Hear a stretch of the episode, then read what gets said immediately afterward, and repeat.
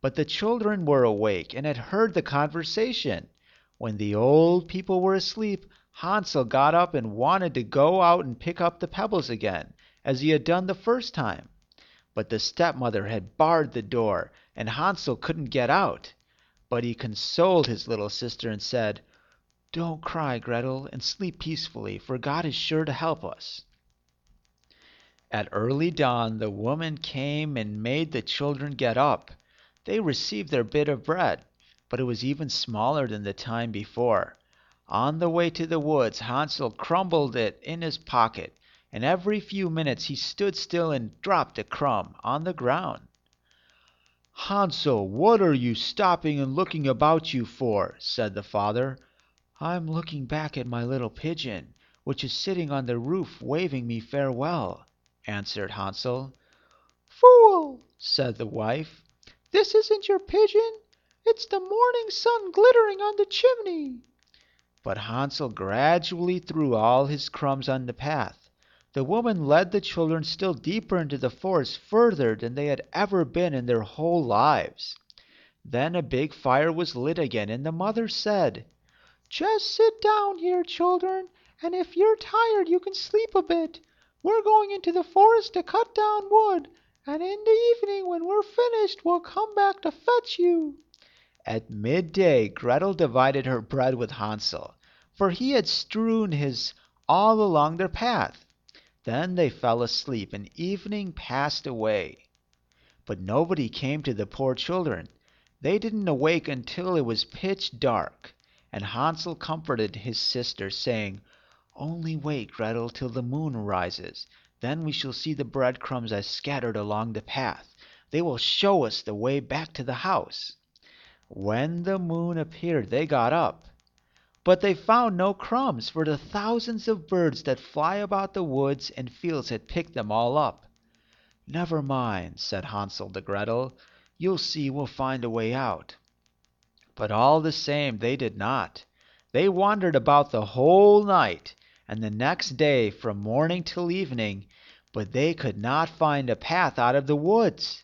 They were very hungry too for they had nothing to eat but a few berries they found growing on the ground.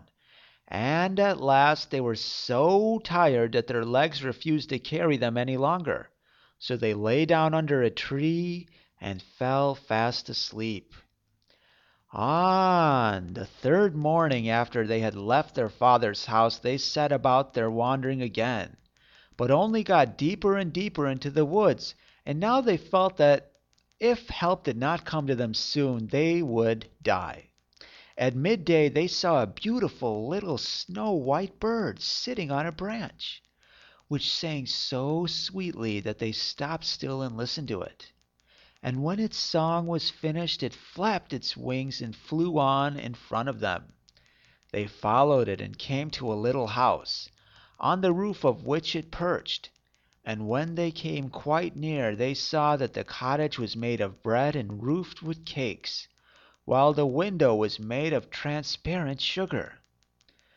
"Now we'll set to," said Hansel, "and have a regular blow out. I'll eat a bit of the roof, and you, Gretel, can eat some of the window, which you'll find a sweet morsel." Hansel stretched up his hand and broke off a little bit of the roof to see what it was like and Gretel went to the casement and began to nibble at it. Thereupon a shrill voice called out from the room inside, "Nibble, nibble! Little mouse, who's nibbling my house?" The children answered, "'Tis heaven's own child, this tempest wild," and went on eating without putting themselves about. Hansel, who thoroughly appreciated the roof, tore down a big bit of it, while Gretel pushed out a whole round window pane, and sat down the better to enjoy it. Suddenly the door opened, and an ancient lady, leaning on a staff, hobbled out. Hansel and Gretel were so terrified that they let what they had in their hands fall. But the old woman shook her head and said, "Oh, oh, you dear children! Who led you here? Just come in and stay with me. No, I shall befall you." She took them both by the hand and led them into the house, and laid a most sumptuous dinner before them milk and sugared pancakes, with apples and nuts.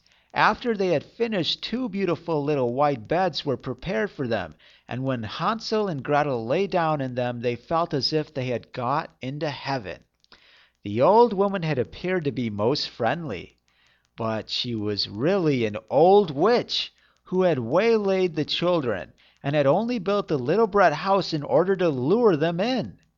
When anyone came into her power she killed, cooked, and ate them and held a regular feast day for the occasion. Now witches have red eyes and cannot see far, but like beasts they have a keen sense of smell, and know when human beings pass by. When Hansel and Gretel fell into her hands she laughed maliciously, and said jeeringly, I've got them now! They shan't escape me! Early in the morning, before the children were awake, she rose up and when she saw them both sleeping so peacefully with their round rosy cheeks, she muttered to herself, That'll be a dainty bite! Then she seized Hansel with her bony hand and carried him into a little stable, and barred the door on him. He might scream as much as he liked, it did him no good. Then she went to Gretel, shook her till she awoke, and cried, Get up, you lazy bones! Fetch water and cook something for your brother. When he's fat I'll eat him up. Gretel began to cry bitterly, but it was of no use. She had to do what the wicked witch told her to do. So the best food was cooked for poor Hansel, but Gretel got nothing but crab shells. Every morning the old woman hobbled out to the stable and cried, This is the end of the chapter. This audiobook is sponsored by Curiosoft Kids Games. Visit their website, curiosoft.com, for lots of fun kids games. That's C U R I O S O F T dot com. This is the end of the chapter. This audiobook is sponsored by Curiosoft Kids Games. Visit their website, curiosoft.com, for lots of fun kids games. That's C U R I O S O F T dot com.